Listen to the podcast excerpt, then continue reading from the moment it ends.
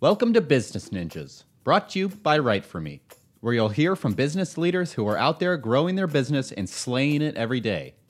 Learn from the masters. Let's get started. Hey everybody, welcome back for another episode of Business Ninjas. I'm here today with Elle Kotopoulos. She's the administrator and C F O at Pilgrim Medical Center. Elle, welcome to the show.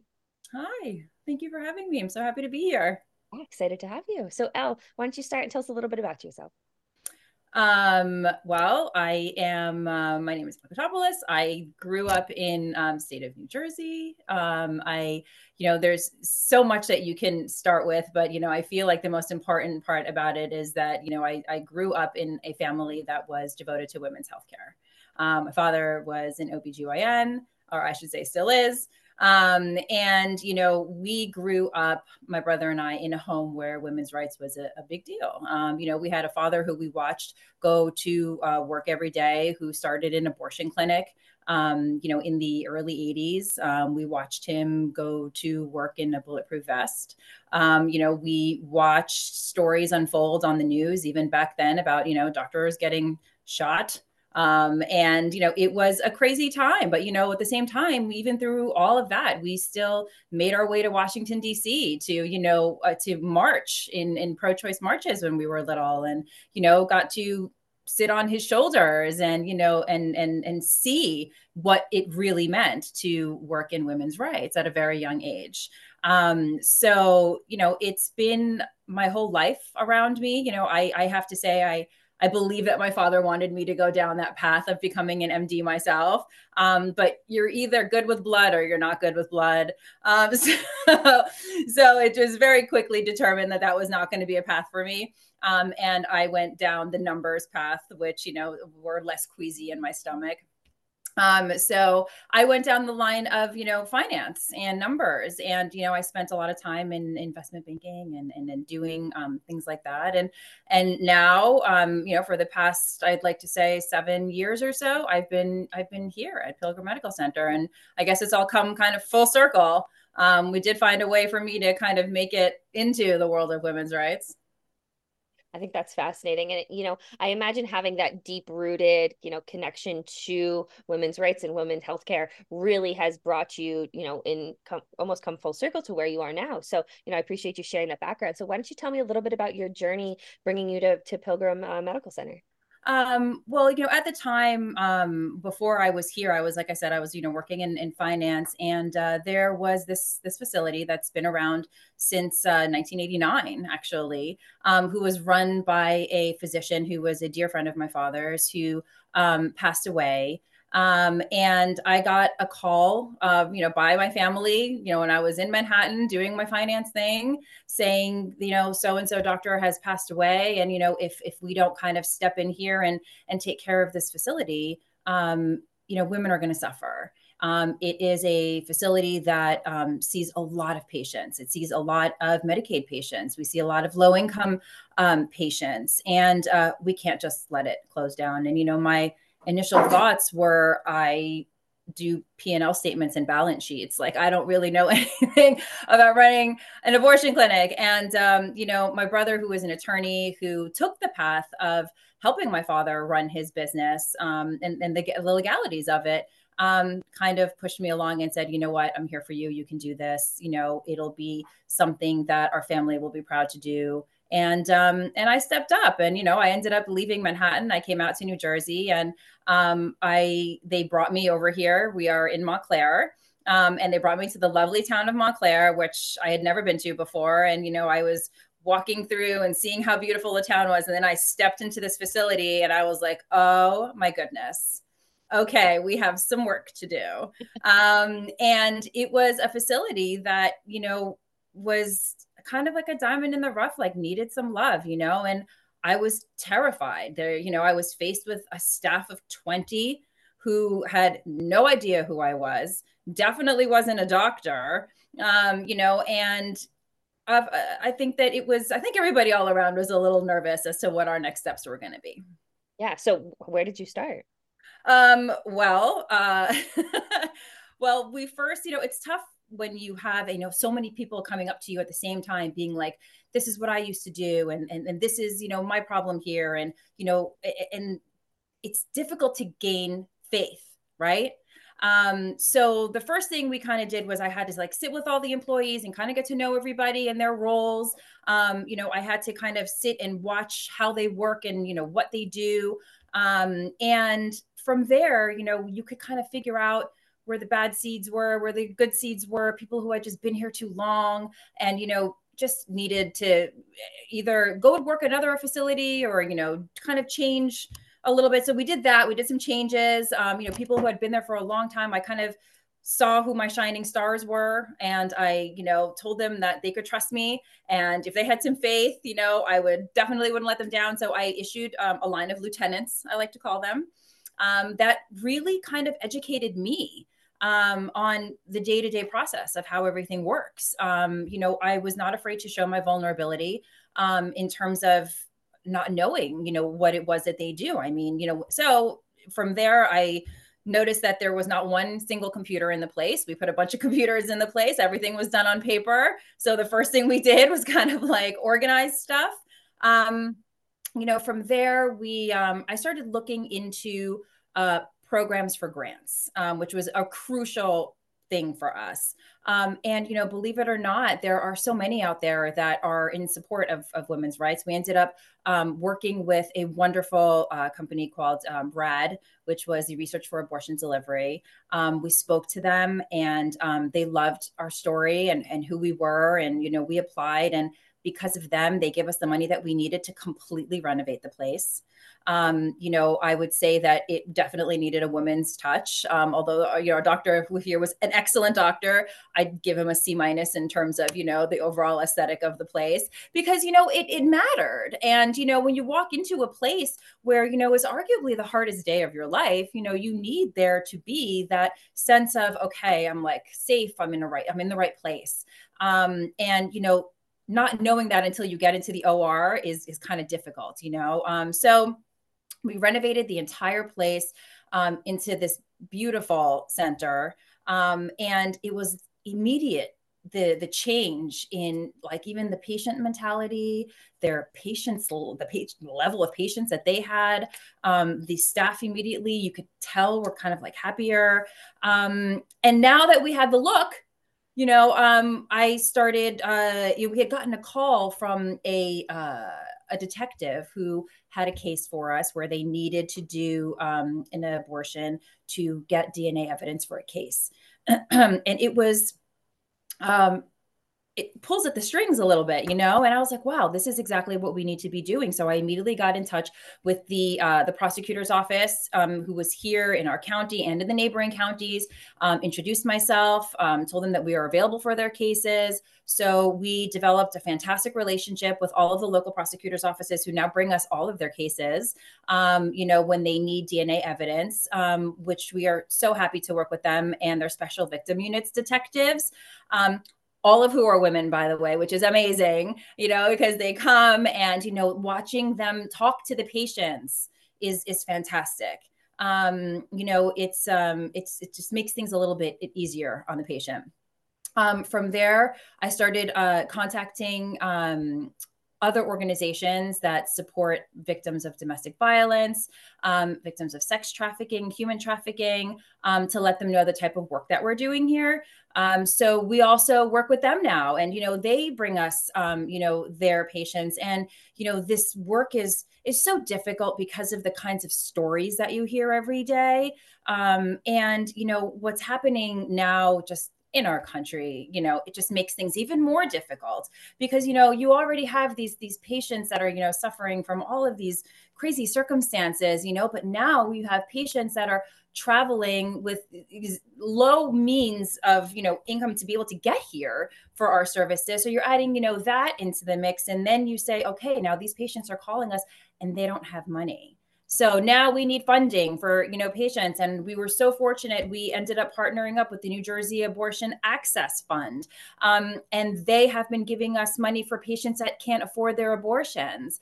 Um, from there, we started reaching out to all of the you know, local um, hotels being like, listen, we have patients that are coming from out of state. Sometimes, you know, they need to stay overnight. You know, will you help us? Um, Some hotels were amazing and said, as long as they're coming from you, pro bono, don't worry about it. Others were offering discounts. Um, and the New Jersey Abortion Access Fund is now paying for travel expenses as well as their abortion. So the level of support that we have been able to gather in, I would like to say, the few short years that I've been here um, has been amazing. And it like, it makes it easier to sleep at night, knowing that you have all this support, um, you know, and, um, and I think that the staff is super proud also of, you know, what's happening. I think that they also see the changes. Um, but even with all of these changes, you know, it's still a very difficult time, you know, now for us and for our country and like everything that's, that's happening. Mm-hmm. And I, you know, I think you said something that I just want to kind of double click on and go back to talking about it being, you know, arguably one of the hardest days of a woman's life, you know, making, making a tough decision, but knowing that, you know, there is, a, you know, the C F O like you, who is so caring and willing to go above and beyond, like you said, to forge those relationships, to surround yourself with brilliant people who also are able to, you know, put, put these women above, above all else. Yeah. Yeah, that's really interesting. So talk to me a little bit more, you know, it sounds like you did a lot of outreach, really surround yourself with a lot of people. Is there anything any common misconceptions that you, maybe not necessarily about like kind of taking over a practice? Is there anything that you kind of heard or hear often about common misconceptions? Um, I can tell you my challenges, you know, um, my challenges again were, it's very difficult to come in and take over a practice when you don't know the ins and outs of that practice, especially if it's, you know, in an industry that you're completely unfamiliar with. Um, I can say that, um, you know, coming in there and planting a foot down and saying, well, I'm no, I'm your new administrator, so what I say goes, has never worked, and nor have I experienced it to say that I've ever done it, to know that it doesn't work. I just know from the heart, it does not work. Um, you know, I will say that your staff is the most important thing. Um, you know, if they don't believe in you, they won't do the work. Um, and, you know, people used to always say, you know, well, what about your patients? And, you know, talking to your patients and, you know, I, I don't really see the patients, right? I mean, the patients are not my responsibility. You know, they are the responsibility of my staff. And unless that staff is proud of the work they do and happy in the environment that they're in, they won't be able to provide that care that these patients need. So your staff is everything. And now, you know, you talk about, so what do you provide your staff with? You know, what can you do for your staff to make them want to stay, to show up, you know, that day? You know, I used to always have this saying, which was, you know, work is hard, right? It's hard. If it wasn't hard, it'd be called a hobby, right? So, you know, it is hard, and you need to be able to do that work and, and, and get through it with a smile on your face, because if these patients are coming in here on the arguably the most difficult day of their life, they need to see that smile. They need to see that hand holding, um, and you need to be there for them. So, you know, we implemented lots of things. Like I said, you know, I put lieutenants um, in, lined them up, said, this is what you guys are doing. And I let them make decisions, and I let them fall, and I let them make mistakes. And, you know, because otherwise, if you're micromanaging, you know, you're, it's just going to be more work for you. Um, so we learn together, and we continue to learn together.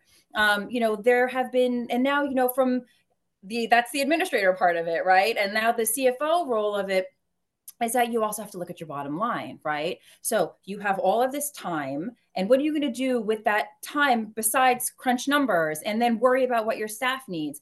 And, you know, there were certain things that we were able to do. You know, I, um, one of the first things that we kind of did was I put, I got gas cards for my employees. So, you know, all the employees got their own gas card, and they loved it. You know, they're fueling up, they're going to work, they love their gas card. Um, Along the way, we also were very, very proud to put in um, free daycare for the mommies that have been here for over five years. Um, you know, I have a very young staff, and, um, you know, they have children that are young children. Um, and, you know, I, I, we have daycare that is here in Montclair. So they are in the facility, and their children are literally down the block. Um, and I think that that in itself also makes the employees want to stay. Well, this is coming up for me if I stay for, you know, five years or more. Um, and they are absolutely taking care of it. And I think that their moms are really happy that I did that because, you know, they were the babysitting, their moms, the grandmas, like all those people. So I think that they're happy as well, you know, that they kind of, um, you know, get some time to themselves. Um, one of the biggest things that I, what I did was um, I instituted a P E O program um, through our payroll, which was awesome because a lot of times when we were doing regular payroll, a lot of the employees would come up to me. They would say, hey, can I change um, my deductions? Can I change my allowances? Can I ch-? And this was me then logging into a computer and making these changes. This P E O program allowed everybody to Um, put a portal together. Now everyone's on their phones and they're making their own changes, which freed up a lot of my time. These P E O programs also offer health benefits. So for a company like mine, which is under fifty employees, before when we were working with individual, you know, healthcare and brokers, it was dependent on your age. If you were older, you were paying more. If you were younger, you were paying less in your premiums. Being part of a P E O program, now everyone is paying the same amount, right? So now your employees that are older are thanking you because you're putting a couple extra hundred dollars in their pocket a month.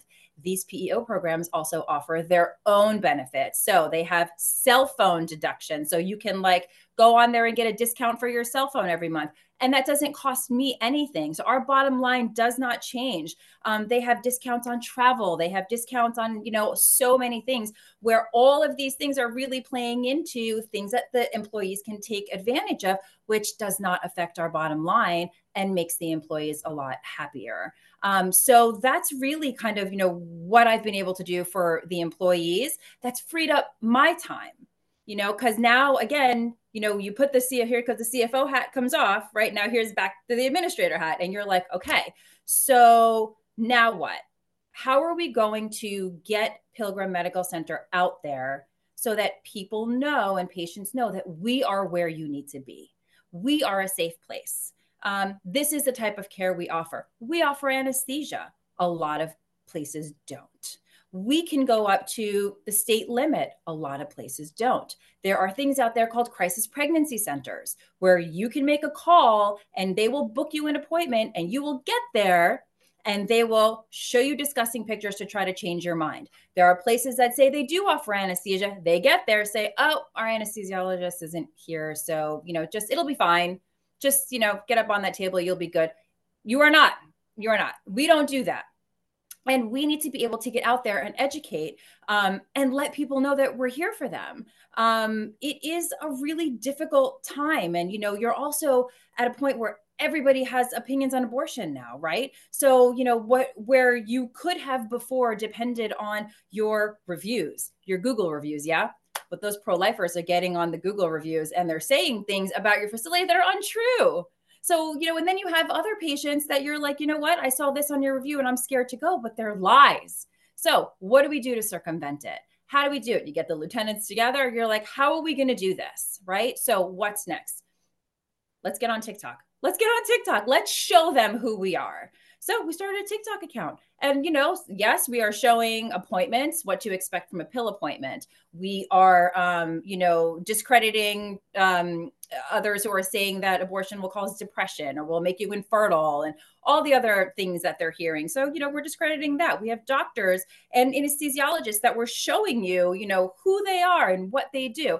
We get silly from time to time just because, you know, I mean, we know we have a young, st- young followers that, you know, like to see what we're up to. So we let them see who we really are. Um, and we are a facility who is very, very proud of the work that we do. And, you know, me as their, as, min- as their administrator, I'm honored to support them in the work that they do.